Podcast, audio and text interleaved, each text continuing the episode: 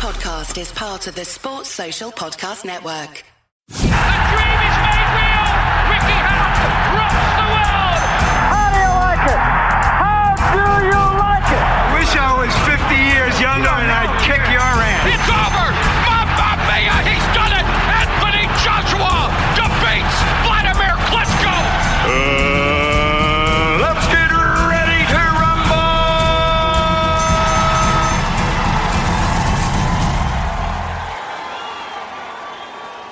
Welcome, fight fans, to another episode of Ones to Watch. And on today's episode, we've got the man from Barrow known as Goldie, Mike McGoldrick, and we're going to be talking to him about his pro career to date. He's currently 3 0. Started pretty late, but has always been involved in boxing, so he's looking to make an impact in the boxing world in 2019. We're going to be talking about where it came from, why he decided to get into boxing so late, the ups and downs, the highs, the lows, everything really you want to know about a prospect at this stage of his career. So, before we get into the meat of this episode, as always, I want you to go onto Apple Podcasts and subscribe if you're using Apple or iPhones. If you're on Android, there's plenty of great apps like Spreaker, Stitcher, Podbean, all the other ones out there. Go and find them. Go and find us. Follow us on that app. Review us. Share us around social media. Let everybody know what you think about the episodes and the podcast in general because it helps massively. And another quick one Bear Attack Boxing. Make sure you go over to their website at www.bearattackboxing.co.uk. Go and find the latest high quality equipment that they're doing for boxers and keep your eyes out for more products coming soon. Follow them at Attack Boxing on Twitter and Bear Attack Boxing on Instagram and Facebook. So this is Ones to Watch with Goldie, Mike McGoldrick. So I'm delighted to say I've got Goldie, Mike McGoldrick on the phone with myself for this Ones to Watch episode. How are you doing, my friend? I'm doing all right, mate. I've just finished uh, one of the first training sessions of the year this morning, so I'm feeling pretty chilled out now. Got all my energy out this morning, ready to kick into 2019. So we're going to talk a little bit about 2018 in, in this interview, but really for the people, uh, for the benefit of the people that don't already know who you are and where you've come from, let's rewind straight back to the beginning and talk about what got you into to boxing. Um, well, my dad was an, an amateur boxer in Scotland when he was younger, so um, he always had boxing on the telly when I was a kid. And like we used to, like I'm talking before the age of ten now. Like we used to mess about sparring and stuff in the living room, and he'd just wind me up and and sort of would have it on the telly and, and mess about. And then when I hit about ten years old, it took me to a boxing gym, um, and never really looked back since. Uh, after that, I just on and off as an amateur um, all my life, really, until sort of the age of 30 when uh, I had a little chat with Johnny Roy down at um, MTK Manchester and, and said I was kind of done with amateur and um, wanted to have a few years in the pro game and see if I could achieve something. That's it, really. Was there a reason why you was kind of of in and out of boxing? You know, was it just was it was it the desire and the hunger or the love, or was it just generally like stuff that was going on in your life at the time? It was just it was just other things that were going on in my on in my life. Like I, I worked out of town, so it was difficult to like be in the gym every single day, be on weight all the time, and I, so I, I had other things going on. I played football, travelled about a bit and stuff, but I always sort of came back to to boxing. Like the gym in Barrow, Barrow ABC, was always sort of like a home that I came back to whenever I was in back in town. I was down there a few times a week and keeping fit and keeping in shape. But when you're when you're a fully like fledged amateur and you're boxing through seasons of sort of ABAs and that, you need to be like down the gym every single day. You need to be on weight all the time. You need to be like fully committed, and I could never really quite get that. So I just sort of boxed around the country. Um, around the northwest in, on sort of just like little, little shows and working men's clubs and that sort of thing. Really never really achieved anything as an amateur, which is probably what's what's spurring me on so much now that I've turned over to, to try and win something. Do, do you think it puts you at a, a, slight disadvantage with, uh, you know, not a, not a big depth to your amateur career, or do you feel like what you've been able to display so far as a professional is, you know, is is, is potentially going to take you where you want to go, you know, goal wise? Um, it's probably yeah. I'd say it's probably a disadvantage in some respects because um, not not being so young now. I'm on the wrong side of thirty. I haven't got time to like if I got injured or something. Um, you, you know, I haven't got time to sort of recover from that injury and carry on my career. Whereas if I was in my my mid twenties, I'd probably have that luxury. But in other respects, um, Johnny's aware of my age, MTK aware of my age, so we're trying to push on, moving up to six rounds and eight rounds and ten rounds as fast as we can. So, you know, in, in other respects, it's maybe a slight advantage where I get to, if I can cope with it, if I can cope with the training and, and the rounds and stuff, I can probably progress a little bit faster than someone who's a bit younger who, who had to wait for that. So I think there's probably two sides to the coin there let's just let's just clarify for for people that are listening. You say the wrong side of thirty. I know you're not like nearly forty yet. You're only thirty three. Uh, turning you're turning thirty four yeah. next week. But still, obviously, it's like for, for for most people, it's very late to sort of get into the game. But you've got to take a little bit of inspiration from guys that I've got into the game so late, but I've gone on to do so much. Yeah, I mean, I mean, some people have not. I mean, I, mean, Joshua was one of them. He didn't start boxing until he was, he was, I think, in his twenties, was he, something like that. But it's not as if I, I didn't start boxing late. I did start at ten. I was always training, and I was always, I was boxing as an amateur. I was an active amateur. I just wasn't one of these amateurs who, who was in the ABAs every season and, and on Team GB and all that. So it's not as if I'm completely learning from scratch. I've still got some background, and it's always been boxing. So um, I'll just have to see what I can do, really. How did you end up over at MTK Manchester? Well, um, Liam Conroy, um, the English champ, he beat Joe McIntyre for the uh, for the English title. He used to box at my um, my amateur gym with me, and we used to we used to spar a bit when we were younger. And he was really sort of the first person from my town to turn professional because when I was younger, people didn't really think, you know, small town um, mentality kind of thing that people from around here could do that sort of thing. So it's really Liam that sort of inspired a few other people in the town that, uh, to, to sort of work hard and, and that it could be done and Liam trained at, uh, at MTK with Johnny Roy, um, and really it was through Liam that I ended up getting in contact with Johnny and, and going down and training. And he sort of gave me a, a, trial period and a probational period to see how I was doing in the gym, and, and told me I could turn over.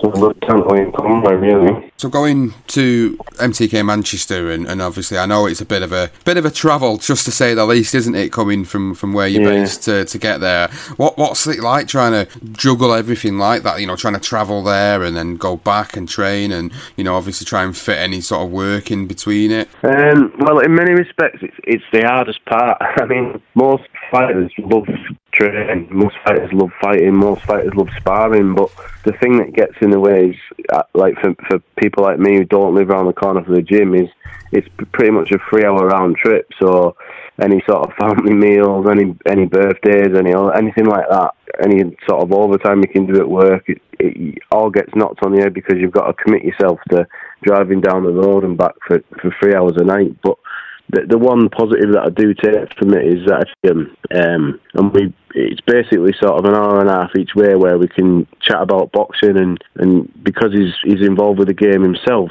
it's not like chatting to just someone in the street or one of your mates about it. You can really sort of talk about how the sparring went or what potential fights you think are coming up in 2019 and and really chat about your training, how you're feeling, your diet, if you're dehydrated, if you what you're eating, what supplements you're taking, and all that all that good stuff. So it's a nice little hour and a half break each way where you can really just focus on the boxing and get ready for training. So that is the positive that I take out of it. But obviously, uh, I think it'd be better if the gym was a bit closer.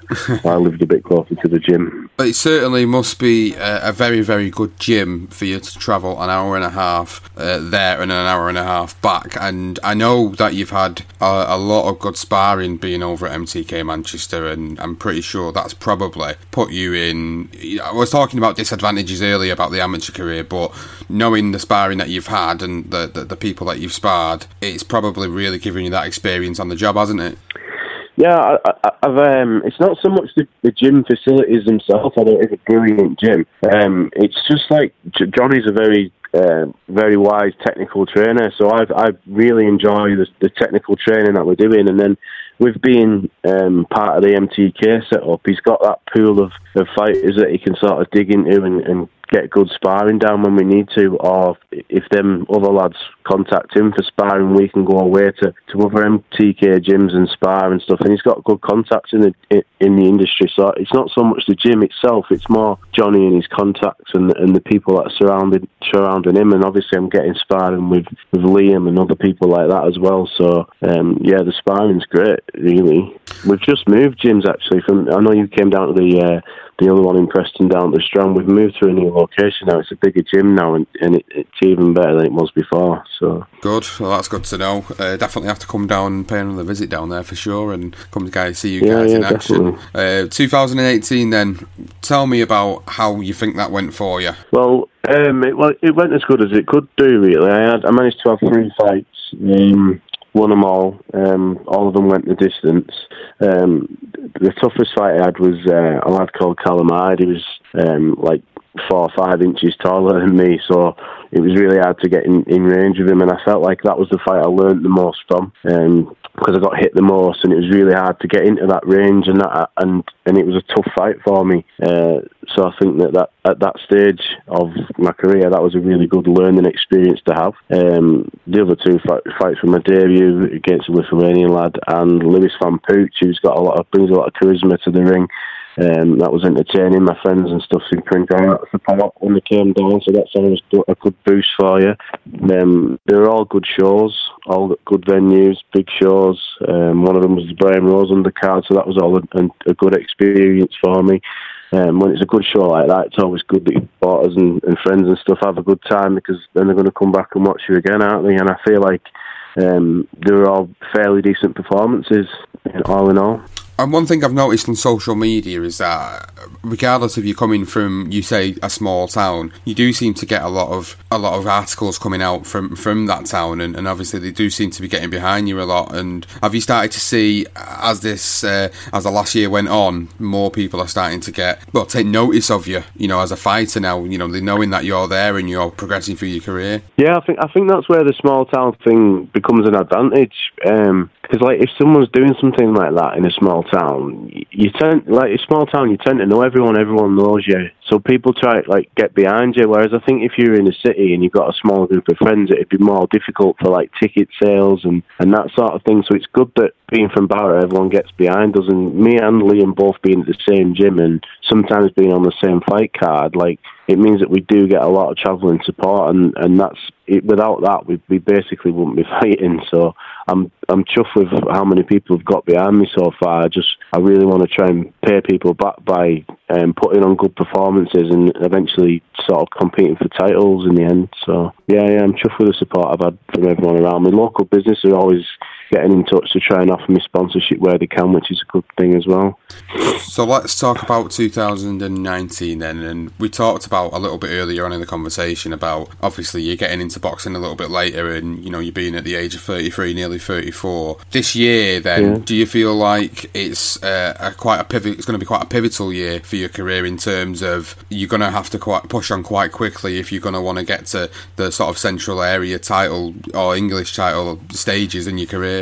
Yeah, definitely, definitely. I mean, I'm in good shape. I'm not sort of, uh, I've never been overweight or, you know, like that sort of thing. I don't smoke or any of them sort of things. So I'm in good health. I, I am in good shape. But definitely, I agree with you there. We're, we're stepping it up already. My next fight's going to be six rounds. Um, and then I'll have to speak to Johnny after that. But I would like to, I would hope, my, my goal is by the end of the year, I'll be fighting, uh, fighting an eight round fight at least. Because as we know, like titles come at eight and ten rounds. So by the end of the year, I hope to be comfortable at eight rounds, and, and I'll, I'll be able to gauge that in the gym when I'm sparring, sparring sort of more rounds than I'm fighting. So that's the aim for this year to step up the rounds. And just touching back on sponsorships, obviously, I always give an outlet for people to let the guys know who is supporting them. So if you can remember all of them, give them a shout out, let them know who they are uh, that are supporting you. And, and obviously, you know, if there's anybody that wants to get in touch with you, let them know also where they can find you to do that. Yeah, so well at the moment, um, I've been dead lucky with sponsorships. I've got uh, all local businesses really. Furness Tiles and Flooring, uh, Subbot record. Um, NC Meats, a local butchers that gives me a lot of meat. James Henry Tyson, um, a barber. Um, I've got the unit body who helps me out a lot with stuff and stuff. Uh, Sean May, massage therapist. Um, and I've just picked, recently picked up a sponsor, Go Bet Racing. That's, that's actually my old man's uh, bookmaking business. So he's, he's helping towards paying for my fuel costs now. Um, and then one of our main sponsors is uh, Cumbria Strength and Conditioning, where I spend a lot of my time training. He's a local strength and conditioning coach. So I work with him on developing like power strength um, and conditioning specific to boxing, that sort of thing. He's, he's a really valuable sponsor and he, he works a lot with a local um, a few local lads who do like MMA and rugby and that sort of thing. So he's definitely one of the most important sponsors I've got. And where if anyone wants to you? get in touch with me on social media, it's Goldie underscore MM on Instagram, and then just Mike McGoldrick on Facebook. Well, again, as always, it's a pleasure to get you on and letting people know, obviously, who you are, where you come from, and where you plan to go in 2019. And I, again, as always, I look forward to seeing where you go. You know, I've, we've always had a, a good banter, you know, between us, and I, I'm excited to sort of see where this year takes you. And I'll be following it closely, and I'm, I'm pretty sure the guys that listen to this podcast, the you know, the supporters of what we do, will will certainly tune in and, and, and keep an eye on you for the future. And I, I really appreciate you coming on. Yep, cheers, Sean. Thanks for that, mate. So there you go, guys. Another episode of Ones to Watch with Goldie Mike McGoldrick, looking to go far in 2019. He's 3 0 at the moment as a prospect. And he's looking to double that by the end of the year, looking to get himself into bigger and better fights as the next two to three years progress. So I hope you've enjoyed this episode with Goldie. And if you have, please leave us a review on Apple Podcasts or on Podbean or even on the YouTube channel Eat Sleep Boxing Repeat and subscribe to any of them channels to find this podcast or any other good available podcasting app. Please find us, share us, leave us a comment, let us know what you think about the podcast, let us know what you think about the episode. Make sure you go and find Mike McGoldrick on social media and give him a follow and follow his journey because 2019 promises to be a great year for him. I hope you've enjoyed the episode, fight fans. This is Ones to Watch. Mike McGoldrick. See you next time.